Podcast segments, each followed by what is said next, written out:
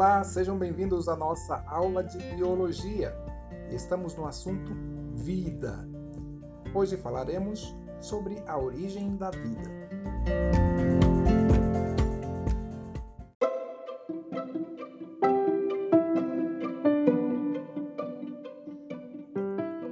A origem da vida é um dos assuntos que mais incitam a curiosidade das pessoas. Será que a primeira forma de vida surgiu em nosso planeta ou chegou aqui após ser formada? Será que a vida foi criada por ação divina? A Terra primitiva possuía as condições necessárias para a formação da vida? Várias são as hipóteses que tentam explicar como a vida surgiu e nós abordaremos algumas das mais conhecidas.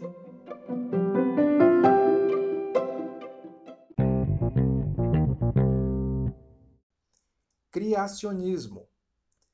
Anterior às tentativas científicas relacionadas à origem da vida, já era difundida a ideia de criação especial, segundo a qual a vida é fruto da ação consciente de um Criador. Essa corrente de pensamento, que passou a ser denominada criacionista, baseia-se na fé e nos textos bíblicos, principalmente no livro de Gênesis, que relatam a ideia sobre a origem da vida do ponto de vista religioso. Ao longo da história, muitas controvérsias chegaram a extremos por causa da interpretação errônea que não levava em conta o contexto e o caráter muitas vezes poético e simbólico dos textos da Bíblia, que não tem nenhum objetivo científico.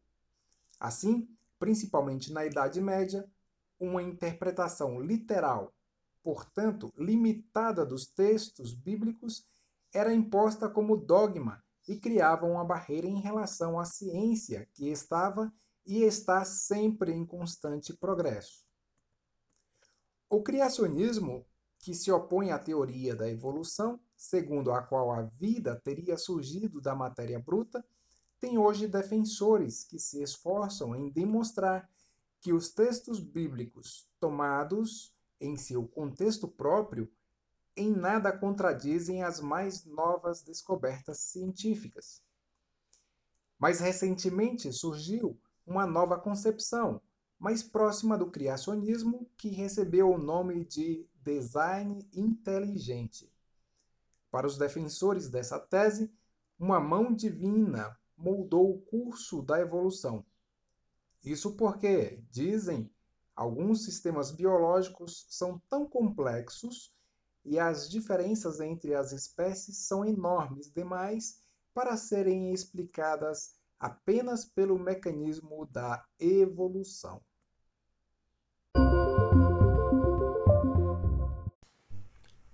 Panspermia a panspermia é uma hipótese que afirma que a vida não surgiu em nosso planeta, mas fora dele. Essa ideia teve início com a afirmação do filósofo grego Anaságoras, que afirmou que sementes da vida poderiam ser encontradas em todo o universo. Com essa afirmação, surgiu a ideia de que a vida poderia ter sido gerada em outro local e depois ter chegado à Terra. A hipótese da panspermia ganhou força em 1830, quando pesquisadores descobriram a presença de compostos orgânicos em amostras de meteorito. Os meteoritos, então, poderiam ser considerados como veículos de transporte de partículas para várias partes do espaço. Desse modo, se meteoritos chegassem à Terra contendo vida, poderiam inoculá-la em nosso planeta. Dentre as críticas feitas a essa hipótese, podemos destacar o fato de que o espaço é um ambiente muito hostil para permitir que seres vivos sobrevivam a essa jornada por diferentes locais. Além disso, essa é uma hipótese que não pode ser testada.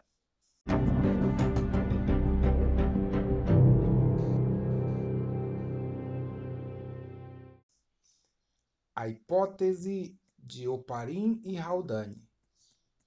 A hipótese mais aceita atualmente pela ciência para explicar a origem da vida no planeta é a hipótese de Oparin e Haldane.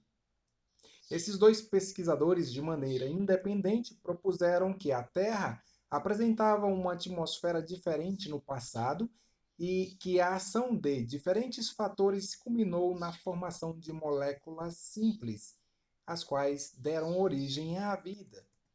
A atmosfera primitiva, de acordo com Oparin e Haldane, era composta basicamente por amônia, hidrogênio, metano e vapor de água.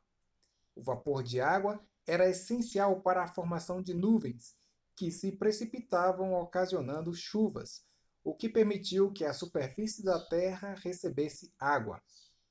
Essa água evaporava muito rapidamente, uma vez que, no início, a superfície era extremamente quente.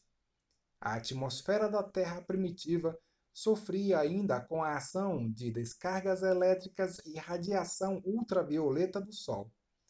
Esses dois agentes foram essenciais para que os elementos da atmosfera reagissem e formassem moléculas orgânicas como os aminoácidos.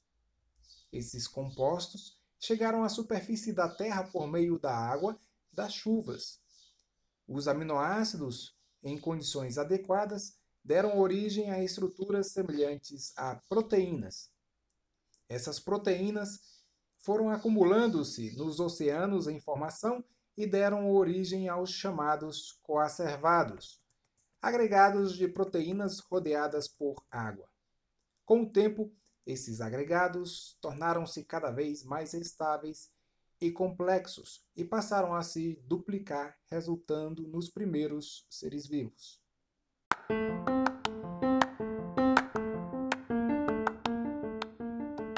Muito bem, essa foi a nossa aula da origem da vida. Até a próxima, tchau!